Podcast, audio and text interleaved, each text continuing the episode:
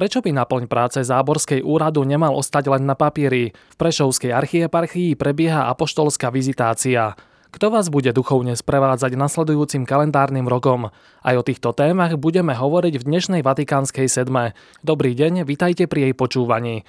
Dnešné vydanie pre vás pripravil vedúci rubriky Sveta kresťanstva Imri Kazda a podcast pripravil a načítal redaktor Pavol Hudák. Končiaci sa týždeň sme začali správou o tom, že neznámy páchateľ desiatimi ranami, pravdepodobne zo strelnej zbrane, poškodil dvere a okná na kostole Ducha Svetého v Bratislave Dúbravke a na priľahlom pastoračnom centre. Na rozdiel od iných útokov či vandalských činov zostalo v tomto prípade podozrivé ticho. Verejné reakcie by sa dali spočítať na prstoch jednej ruky. Na Facebooku sa k incidentu vyjadrila polícia, bratislavský arcibiskup Stanislav Zvolenský či splnomocnenkyňa vlády pre ochranu slobody vierovýznania Anna Záborská. V ostatnom čase pritom nejde o prvý útok na sakrálnu budovu. V auguste v centre hlavného mesta neznámi páchatelia posprejovali niekoľko kostolov a kláštorov LGBTI heslami. V júni zasa 43-ročný muž vnikol do kostola vo Vajnoroch v Bratislave, kde porozbíjal okna a vitriny. Okrem toho napadol aj kňaza. Svoj skutok ospravedlňoval tým, že videl zlé bytosti. Šokujúca správa prišla pred týždňom aj z britských ostrovov. Počas stretnutia s voličmi v metodistickom kostole dobodali poslanca konzervatívnej strany Davida Amisa. Páchateľom bol Brit somálskeho pôvodu. Polícia hovorí, že vražda mohla mať teroristický motív. Sir David Amis bol poslancom od roku 1983 a ako pripomenul kolega Christian Heitman, spolu s Jacobom Risom Mogom patril medzi najvýraznejších katolíkov v britskom parlamente. Hlasoval proti legalizácii asistovanej samovraždy aj za sprísnenie potratov. Okrem premiéra Borisa Johnsona a množstva ďalších osobností si otca piatich detí uctil aj westminsterský arcibiskup kardinál Vin Vincent Nichols. Tragická smrť Davida Emsa vyniesla na povrch aj jeden prehľadaný problém. Kňaza, ktorý chcel na mieste duchovne zaopatriť zomierajúceho, policia nevpustila dovnútra. Neostávalo mu tak nič iné, ako sa za neho vonku pomodliť aspoň ruženec. Biskup Mark Davis z diecezy Shrewsbury preto verejne vyzval, aby viatikum, čo je udelenie posledných sviatostí, bolo zo strany štátu uznané za núdzovú službu, na ktorú má zomierajúci nárok. Organizácie ako ACN, Pomoc trpiacej cirkvi či Open Doors pravidelne upozorňujú, že najprenasledovanejším náboženstvom vo svete sa stalo práve kresťanstvo. A to nielen v krajinách, kde kresťania tvoria náboženskú menšinu. Stála misia Svetej stolice pri úradoch OSN vo Viedni pred niekoľkými dňami upozornila, že netolerancia a diskriminácia sa netýka iba menšín, ale aj väčšín k vraždám, násilným útokom, vyhrážaniu, znesvedcovaniu posvetných budov a priestorov či k ničeniu náboženského majetku dochádza stále častejšie aj v tradičných kresťanských krajinách. Aj preto by náplň práce Slovenského úradu splnomocnenca pre ochranu slobody vierovýznania alebo presvedčenia nemala ostať len na papieri. Prinášame vám v skratke aj ďalšie udalosti z kresťanského sveta. V Prešovskej archieparchii podľa informácií Sveta kresťanstva prebieha apoštolská vizitácia. Koná sa údajne na žiadosť prešovského arcibiskupa Jána Babiaka. Vizitátorom je arcibiskup Boris Andrej Gudziak, ktorý stojí na čele ukrajinskej grécko-katolíckej arcidiecezy vo Filadelfii. Prešovská archieparchia sa ku konaniu vizitácie odmietla vyjadriť. Slovenskí biskupy uplynulú nedeľu vyzvali veriacich, aby sa zapojili do začatého synodálneho procesu. Ako to majú urobiť a ako bude prebiehať diecezná fáza synodálneho procesu, však zatiaľ biskupy nepovedali. Viac sa dočítate v článku na Svete kresťanstva. Maďarská vláda finančne podporí rekonštrukciu 101 kostolov v 96 obciach na Slovensku. Vyčlenila na to 4,3 milióna eur. Kým konferencia biskupov Slovenská pomoc víta, slovenský rezort diplomacie tento krok kritizuje. Viac o tom písal denník N. Banskobystrický biskup Marian Chovanec požiadal všetky obete sexuálneho zneužívania a ich blízkych o prepáčenie a odpustenie týchto bolestných kryút. Zároveň vyzval katolíkov, najmä klerikov, aby rázne odporovali každému pokušeniu a hriechu, lebo hriech má veľmi zlé a ďaleko siahle dôsledky. Novým predsedom konferencie vyšších rehoľných predstavených na Slovensku bude od 1. februára 2022 provinciál piaristov Juraj Ďurnek. Jeho zástupkyňou bude provinciálna predstavená spoločnosti sociálnych sestier Renáta Jamborová.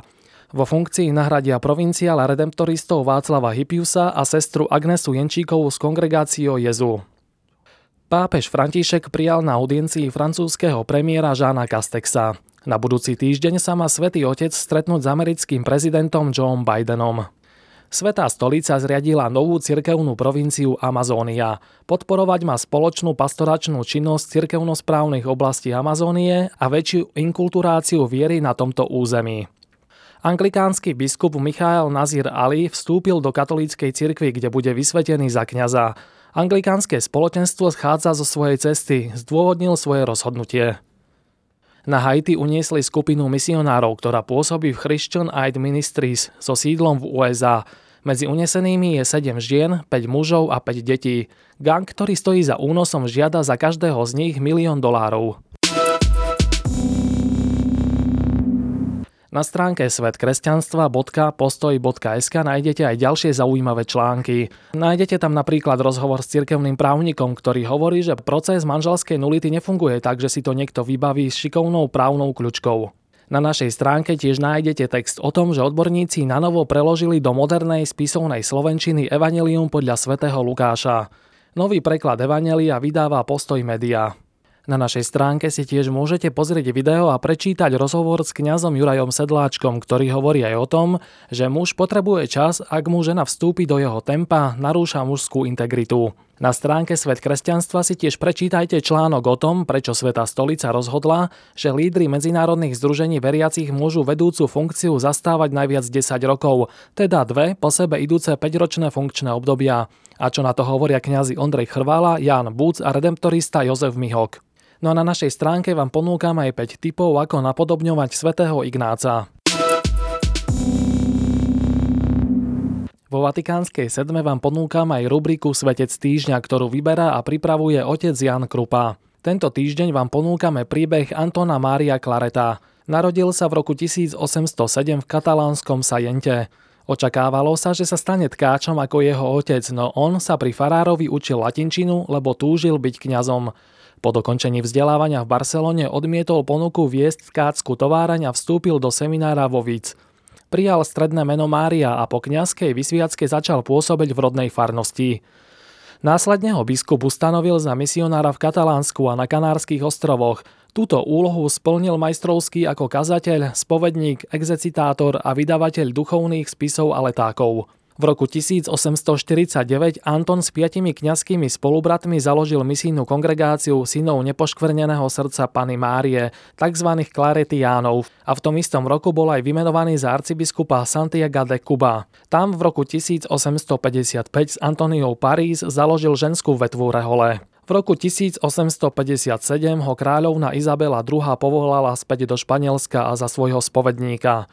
Priebehu niekoľkých rokov obrátil život na kráľovskom dvore, podnetil založenie reholy a menovania schopných biskupov a sprevádzanie kráľovskej rodiny využil aj na kazateľské cesty. V roku 1868 sprevádzal kráľovnú aj do francúzského exilu. Zomrel 24. októbra 1870 vo Fontfreude. Svetorečený bol v roku 1950. No a na záver vám opäť ponúkame knižnú bodku. Denník Postoj už pre vás štvrtýkrát pripravil hodnotný diár na nasledujúci kalendárny rok. Diár 2022 s duchovnými zamysleniami bratov Augustinianov, ktorý nesie názov Miluj a rob čo chceš, nie je len obyčajným kalendárom, ale výborným pomocníkom v našom každodennom snažení byť lepšími, milovať Boha a svojich blízkych neponúka zložité exegetické výklady biblických pasáží ani úvody do historického prostredia vzniku jednotlivých kníh svätého písma, ale krátke biblické impulzy a bohatstvo myšlienok svätého Augustína. Augustinianská tradícia bude sprevádzať čitateľa, aby ho povzbudila kráčať v stopách Krista človeka, aby došiel ku Kristu Bohu, avizujú v úvode diara bratia Augustiniani. Dnešnú Vatikánsku sedmu pre vás pripravil vedúci vydania Sveta kresťanstva Imrich Gazda a podcastovo ju pripravil redaktor Pavol Hudák. Prajeme vám zmysluplný víkend.